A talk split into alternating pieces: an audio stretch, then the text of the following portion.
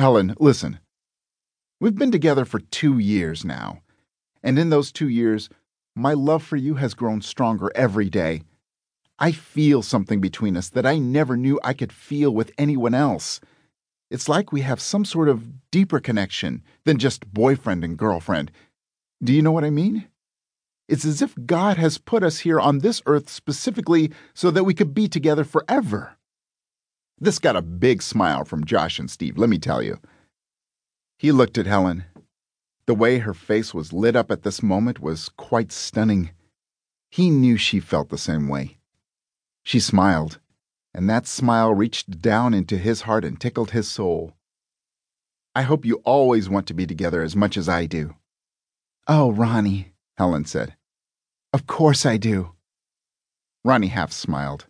He wasn't done. I guess what I'm trying to say is, he started, and he almost thought he was going to get the words completely out, but he just couldn't bring himself to do it without something to give her. He needed that ring to help his speech. So all he could come out with was a very lame, I love you. And I love you, she responded. No, he tried again, but there's more. I. But just then, he was saved by the bell or rather saved by a rather rudimentary, well, well, well, along with an even more rudimentary hand on his shoulder. Ronnie looked up and followed the hand up to the arm, to the shoulder, to the head, which had attached it to a quite rudimentary face. I think I'm misusing the word rudimentary, but I hope you get the point. The face belonged to Rotten Jim Applebaum.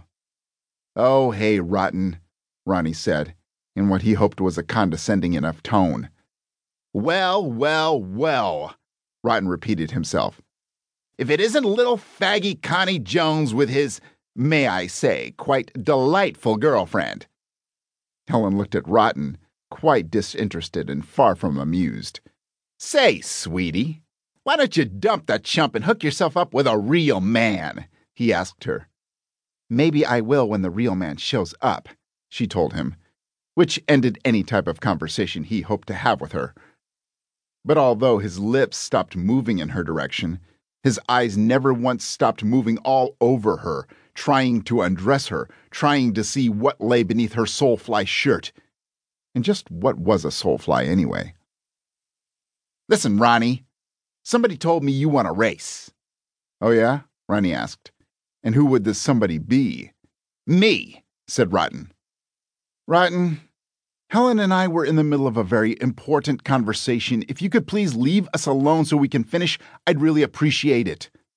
What if there was money involved in said race? Ronnie asked him, his eyes all the while grazing Helen's crotch.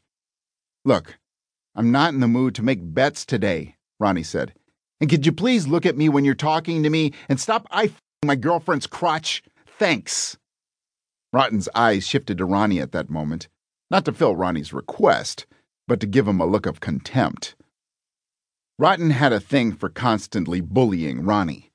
This was most likely due to the fact that he knew that Ronnie was the only person in the whole school he couldn't intimidate. Rotten had a reputation for being a badass. He was never involved in many fights because people avoided him. Part of the reason for this was because of his reputation for being a badass, Another part of the reason was that he wore way too much Old Spice, and right now it was making Ronnie choke. Rotten, your aftershave is making me ill, he told him. Rotten didn't scare Ronnie. He knew Rotten was all talk. He was too dumb to fight his way out of a wet paper bag. Ronnie was also slightly bigger than Rotten. Ronnie knew how to fight. He just never did. Rotten claimed he was a black belt in Taekwondo something or other, but Ronnie had seen this so called belt, and it just happened to have a gold buckle and the familiar initials SR on the front, standing, of course, for Sears and Roebuck. No martial arts black belt looked like that.